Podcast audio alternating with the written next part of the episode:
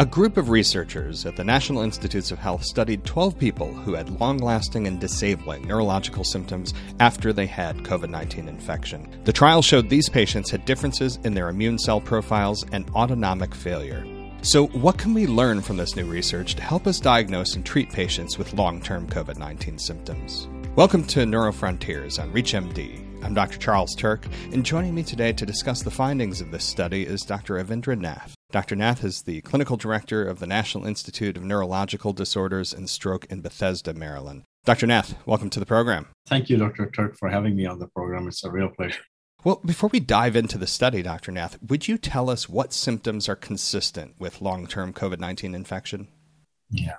So I think one of the problems with the term long COVID is that nobody really knows exactly what it means. so you have patients who have acute symptoms with COVID, they get better from it, and then symptoms continue or new symptoms develop, and the patient started saying, Well, I have long COVID. So it really is a term put together by patients. There are other terms that other organizations have tried to come up with. The WHO as a definition, or they call it post COVID, and we have NIH that calls it PASC, post acute sequelae of COVID. But they're all very complicated terms and they really don't tell you much. But long COVID could very well be a, a number of syndromes under one umbrella with multiple different pathophysiological mechanisms. But what is important is that you have a subset of individuals who were admitted in the hospital, came out, and then they have persistent symptoms. That could very well be explained by what they got through multi organ involvement during the acute phase that should not be mixed up with the other set of patients, which I like to call long COVID, which is those individuals who never went to the hospital, had very mild symptoms, stayed at home. And then when they recovered from it, uh, they started getting, after a few days or weeks, some new symptoms that arise.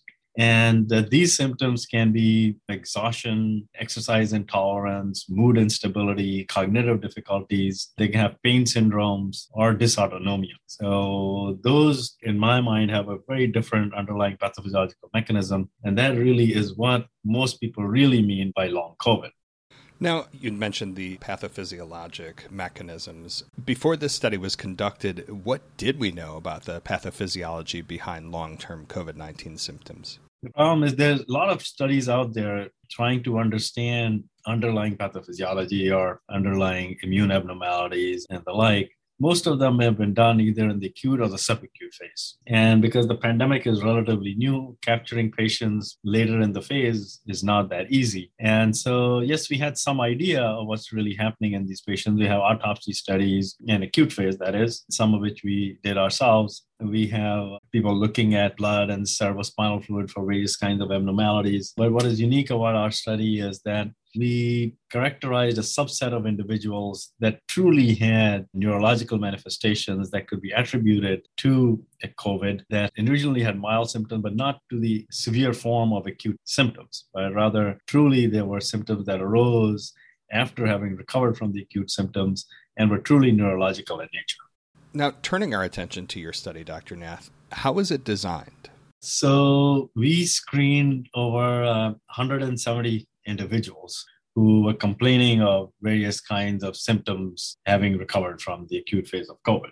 From there, we distilled them down after reviewing their medical records, talking to them to make sure there's no other underlying condition uh, that could account for their symptoms. And then finally enrolled 12 people that were quite pristine and one could be absolutely certain that yes this is something that happened in the context of covid but this is what you would call long covid and cannot be explained by any other underlying disease for those just tuning in you're listening to neurofrontiers on reachmd I'm Dr. Charles Turck, and I'm speaking with Dr. Avindra Nath about the pathophysiology and symptoms of long term COVID 19 and talking about the design of a study that recently examined them. Uh, now that we've covered how the study was designed, Dr. Nath, what were the findings of the study? Yeah, so 100% of these individuals had fatigue, they had cognitive difficulties. And then a variable number of individuals then either had palpitations or they were complaining of tingling like sensation, which we call paresthesias. Some had loss of smell and taste that persisted. Some had dizziness. Some had psychiatric symptoms. Some had tremor. And some even had, a small number of them even had seizures.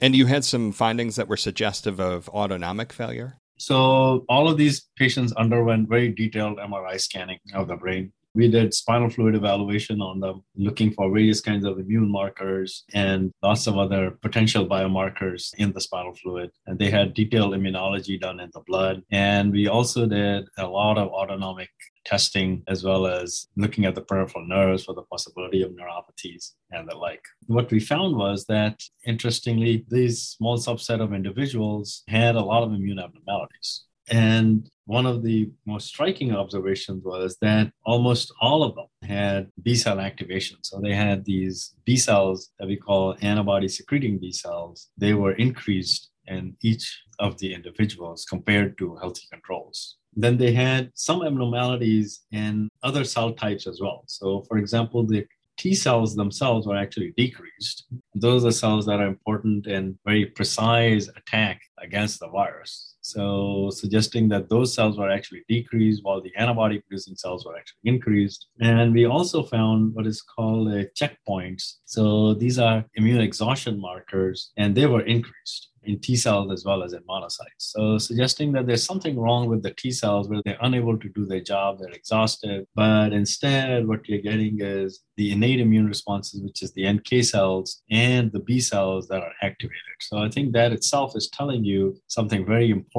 about how the immune system is really dysregulated in these individuals. We also looked at their neurotransmitters because we wanted to see if there were any abnormalities to explain the dizziness and the palpitations that they were experiencing. And sometimes the cognitive dysfunction can also be related to changes in these systems. So, uh, what we found was that in these patients, there are some metabolites of dopamine that were actually uh, increased in these individuals, as well as metabolites of norepinephrine, which is another neurotransmitter.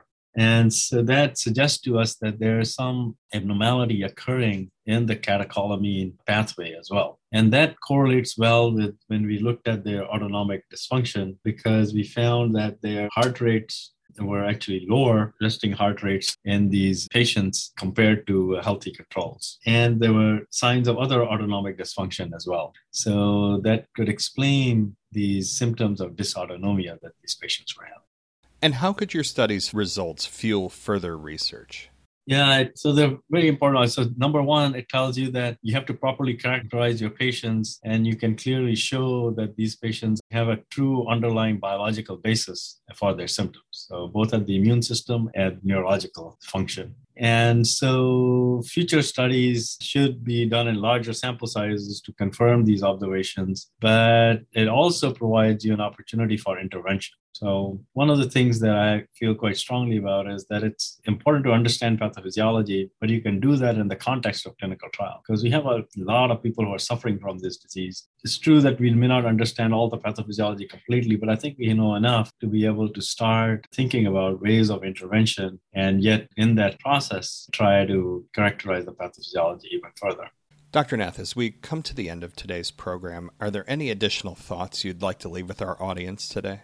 What I would say is that patients who are suffering from symptoms of long COVID should seek help from specialized clinics and physicians that are now getting quite a lot of expertise in treating these patients. Sometimes it takes a multidisciplinary approach but there's a lot that can be done for them right now, even if it is symptomatically. And then I'd urge the physicians and the researchers to try and think about designing clinical trials using immune modulatory drugs and the like so that we can quickly and determine what can make a long lasting effect to the lives of these patients. Well, this has been such an insightful look at new data on the neurological symptoms of patients with long term COVID 19. And I'd like to thank my guest, Dr. Avindra Nath, for joining me today and sharing these new findings. Dr. Nath, it was a pleasure speaking with you today. Likewise, Dr. Turck. Thanks for having me on your show. For ReachMD, I'm Dr. Charles Turck. To access this and other episodes in our series, visit reachmd.com slash neurofrontiers, where you can be part of the knowledge. Thanks for listening.